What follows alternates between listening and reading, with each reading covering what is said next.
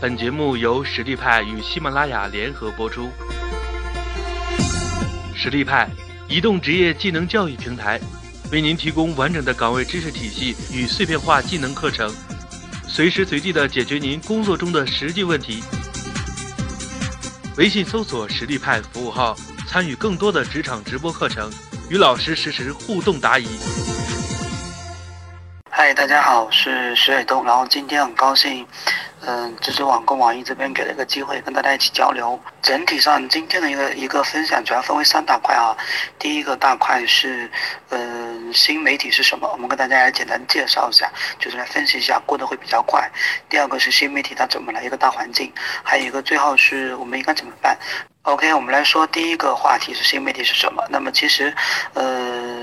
我们速度快一点过啊。就第一个，我认为它是什么东西呢？它首先要符合三个特点。第一个是数字的互联网加，然后第二个是信息的娱乐化，第三个是访客的互动化。为什么这么说？因为举个例子，什么叫互数字的互联网加？新媒体新到哪里？我举个例子给大家听。嗯，比如说前段时间我有个朋友他生病了，他跟我说他去看医呃医院里面看病。那在以前呢，他去排队啊，取药，到医生那边，然后去看看完了以后再下去，反反复复，其实这个是非常不方便的。那现在呢，他通过微信啊，可以在微信里面直接预约到医院里面的医生，看他排期，非常方便。然后整体上通过这个过程里面呢，挂号费也相当是比较便宜。他后面回来跟我说，他这个体验非常好。为什么呢？因为回来以后啊，医生还特地跟他讲，他说你要给我一个好评哦。那这种的其实是相当于就是说。相当于就是说，他把我们线下的所有的一个能够结合到的一个这样的活动，然后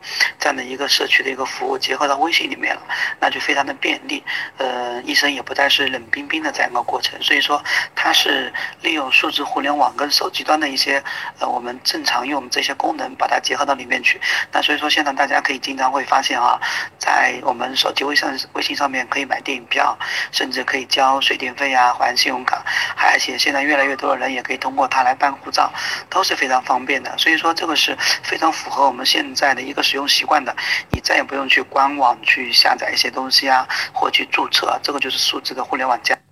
嗯，第二个呢叫信息的娱乐化。那这个信息的娱乐化是一个什么概念呢？我举个例子，就是之前的话有个账号叫新闻哥，他就非常有意思。嗯，传统以前读新闻的话，往往是一篇报道或者是一个专业的解读，那其实很少人会看，他觉得你说的并不是特别的有意思，除非是特别的大新闻。但是在我们整体上，就是新闻哥这个账号里面，你会发现他会把过去的一天甚至几天的新闻串烧起来，所以说这个其实非常有趣味。的他会用一些非常非常有意思的这个，呃，这个就是排版啊，包括图片，包括 GIF 的一个动画，然后把它给串烧起来。大家会觉得读这个新闻很有意思，但是又了解了这两天发生的一个新闻事件，那么整体上你就会促使你去分享，促使你分享到朋友圈，然后你去看。我相信再多人可能也很多人也也是他新闻哥的一个粉丝啊。那么新闻哥何凡老师呢，现在已经在易车网了，然后任那个内容总监。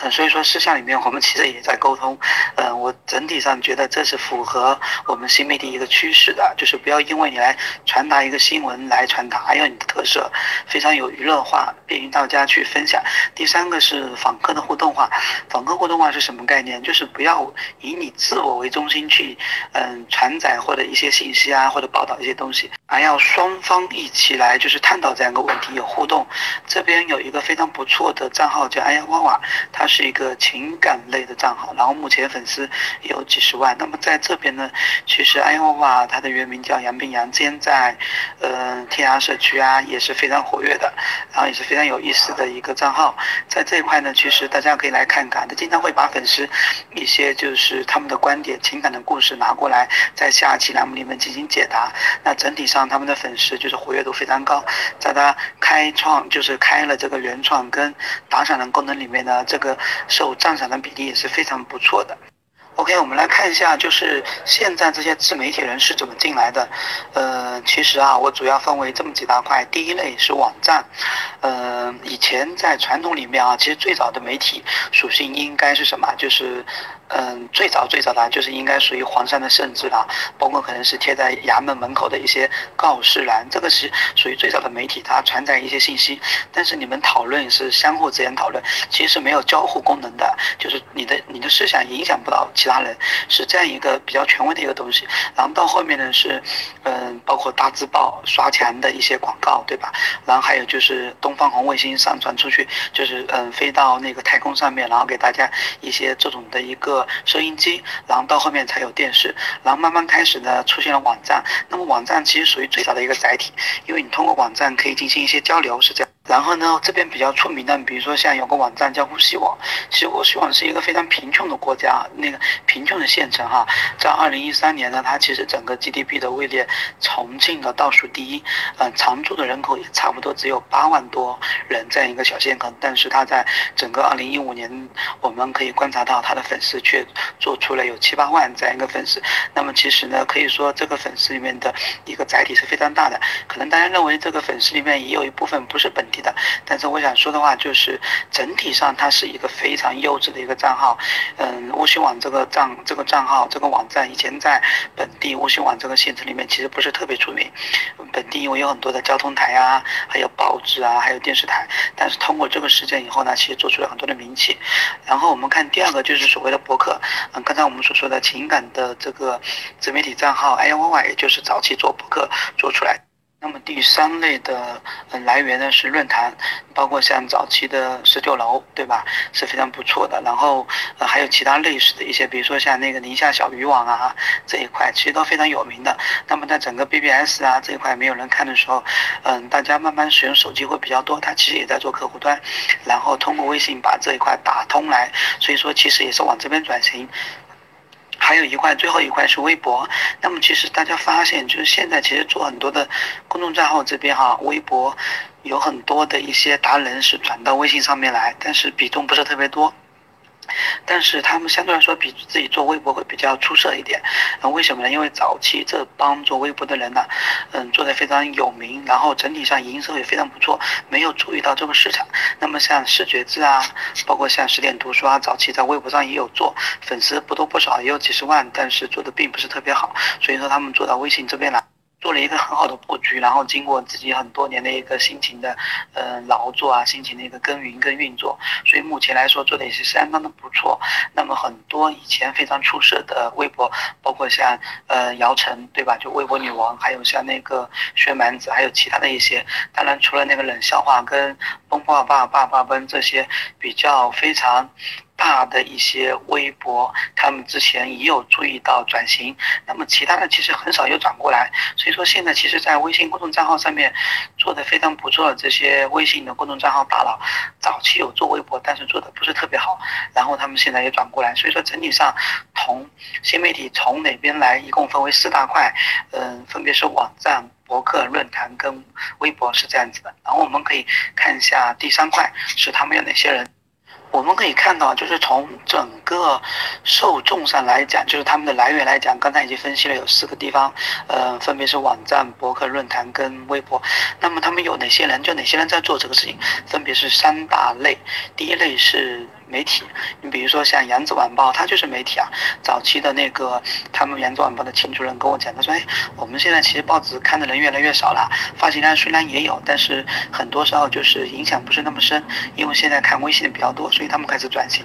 然后，因为很多受众都在手机上嘛，他们也不太愿意自己去做一个 PPT 是这样子的，去做一个 App 是这样子。然后，所以就开始使用微信，因为微信是比较轻的一个入口，而且成本比较低。第二个是企事业单位。就很多的一些企事业单位，它早期也有自己内刊，对吧？然后网站，但是看的人还比较少，所以他们尝试了从微信上面做一些入口，然后包括像新华传媒这个公司，就是在微信上做了。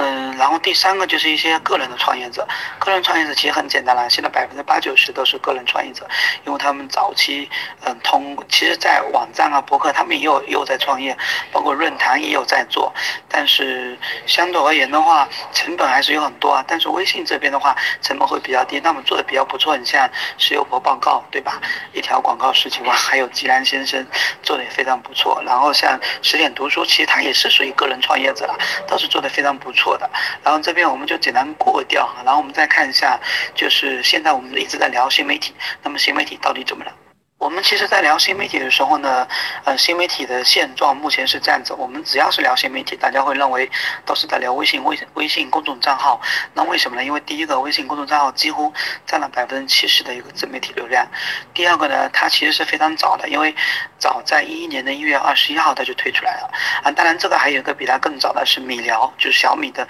米聊。米聊是在一零年十二月十号发布的。那我可以说，就是米聊如果再早个半年或一年，其其实这个市场还是有很多的竞争力的，就等于说微信可能如果再晚一点的话，嗯，说不定这个市场很多部分会被米聊给占走。但是微信也还是比较快，在一个月以后就马上布局了，是这样子。当然前期的话，它用了很多手段啊，因为早期我我了解微信的时候，完全是基于微信有很多的新闻，然后炒作，比如说像摇一摇功能啊，你可以 摇到身边的人啊，对吧？然后女孩子啊等等，那我们觉得还蛮有意思，经常会看到有些报道。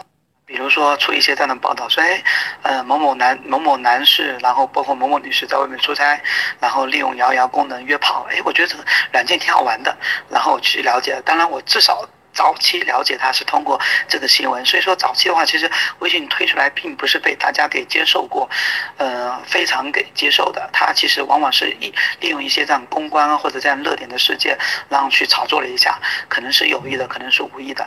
然后整体上在一三年十一月份呢，它通过这些手段啊，嗯，已经突破六亿。但是现在你们大家可以看啊，就整体上现在摇一摇，大家还在用吗？很少用了，对不对？所以说早期其实它那个时间已经过掉了。那我觉得这块还是做的非常。不错的，然后在二零一五年的时候呢，公众账号已经超过千万，到目前为止现在已经是超过两千万。那么很多人会问，早期其实比米聊更早的产品有吗？其实是有的，大家知道是哪一个吗？其实属于中国移动出的一款产品。我猜大家都知道那个名字啊，所以说我这边呃也就不提了。那为什么中国移动的这款产品啊，就早期它在这边是没有形成一个很好的就是一个突围，然后替代现在的微信呢？这边扯得比较远，但我们来简单的说一下。因为早期的话，移动就是在这一块，它其实是有做一个比较明确的区分的，就是你们联通，然后包括电信是不可以用我这款产品，对吧？然后呃另外的话呢，就是跟它的体制也有也有关系。因为在整的这一块，其实，呃，飞信推出来以后哈，它受到两个东西的牵制，一个是什么？一个就是它限制了其他的联通啊、电信这一块的一个，呃，一个用户，就是你们用你们必须要花钱，是排外的，这个跟它体制有问题。还有一个当时的一个客户端啊，就是大家还是停留在就是非智能机的一个呃情况下，所以说第一个大家没有养成这个一个习惯，不太适用于它这个飞信的这个呃一个客户端。另外一个当时的流流量也比较贵，所以没用起来。那我如果是当初他没有中一个排外的一个心态，然后坚持几年，当智能机普及，也就等于说一一年、一二年的时候呢，那我觉得它肯定是会可以替代这个微信的。那当然我们扯得比较远，所以说我们接着来聊一下，就是整体公众号的一个功能。讲到公众账号的功能这边的呢，其实也非常多。我们简单说一下，一共是三大类。第一类是内容推送，那我这边可能大家可以看到这个，嗯，订阅号这边就是一直。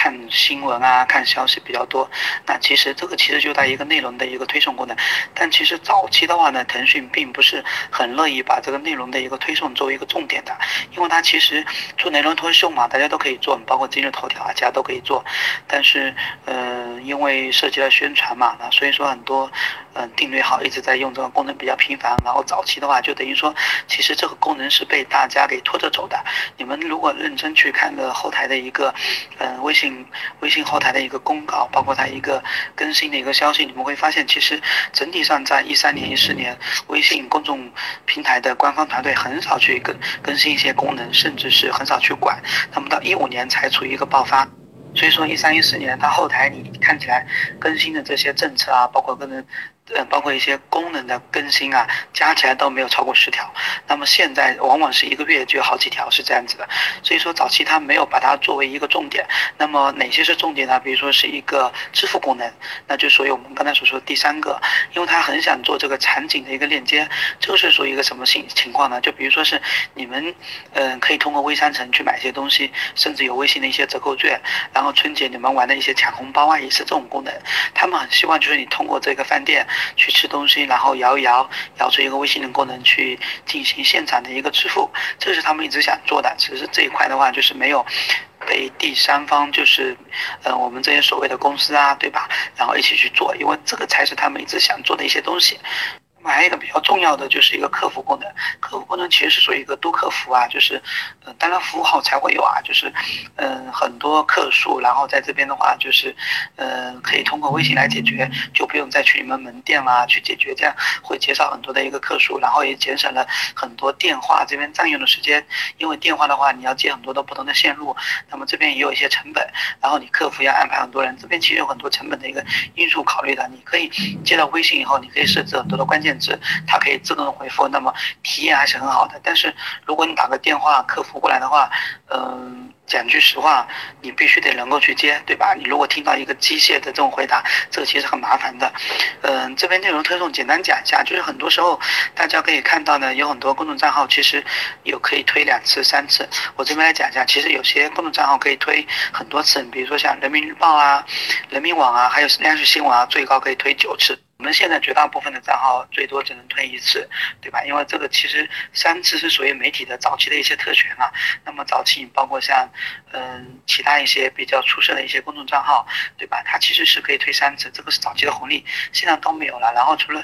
嗯，国家级的政务公政务的这些主要的部门，像我们刚才所说人民网、人民日报、央视新闻，他们这边是有多次权限的。嗯，央视新闻这边也可以推到九到十次，只是平时它没有推送这么多，因为平时。小编这边压力也比较大嘛，所以这边我要跟大家简简单解释一下。然后我们说到第三个，嗯，我们刚才这个就是微信的功能，简单就来说一下啊，主要分为几大块，一个快速购买，还有一个投诉客服，对吧？然后最后还有一块就是我们简单说的就是一个活动啊促销这一块，所以这边我们可以来简单的过一下。然后我们讲下一面就是微信的价值。微信的价值主要处于这几大块，第一个是移动营销，就是我们讲的微商城。那微商城这一块呢，就是你微信关注你的这些粉丝，可以通过你这边来进行一些购买，这个是最主要的。所以包括像现在很多商家做广告，他也希望实现这一个，只是自己没有那么很多的粉丝，所以他希望通过第三方的一些公众账号去推广，是这样子。然后还有一个是用户调研，这个其实是可以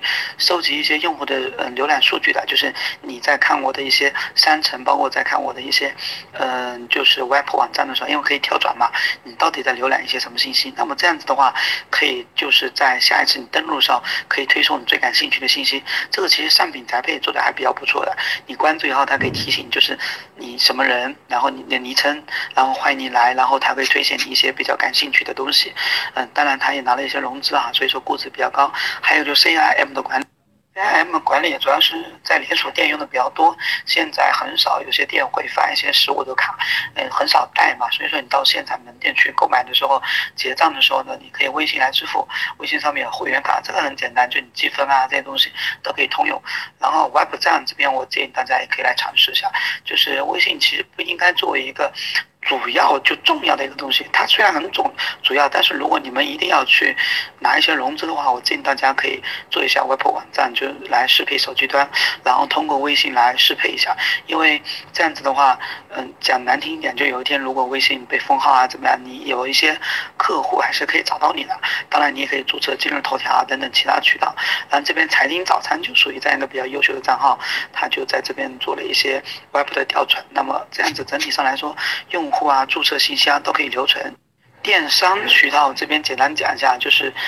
讲讲的比较通俗易懂点，其实跟我们前面讲的微商城啊，就移动营销也是差不多，但是更多是电商渠道啊，它这边会有自己的物流，然后包括自己的一些这样的一个数据留存是这样子。然后这边做的比较不错的，像良品铺子，它每次推广一次，就是通过自己的服务号推一下，带来的订单是几十万甚至上百万的。所以说这边还有一个账号叫能量数码，能量数码其实在整体上就每次双十一啊，大家可以看到，往往排第一的是小米，第二名第二名是嗯成交量这边，第二名往往是嗯那个华为，然后第三名是能量数码，前面两家都是品牌，那第三名呢，能量数码其实属于一个代理商，然后郭伟良他们 CEO 跟我这边还是比较比较熟的，他们这边在整个一五六年也是非常重视，他认为通过微信这边可以带来非常多的一个就是用户的流量，所以我觉得这边大家也可以考虑一下，因为通过淘宝来买流量是要花钱的。微信搜索“实力派”服务号，参与更多的职场直播课程，与老师实时互动答疑。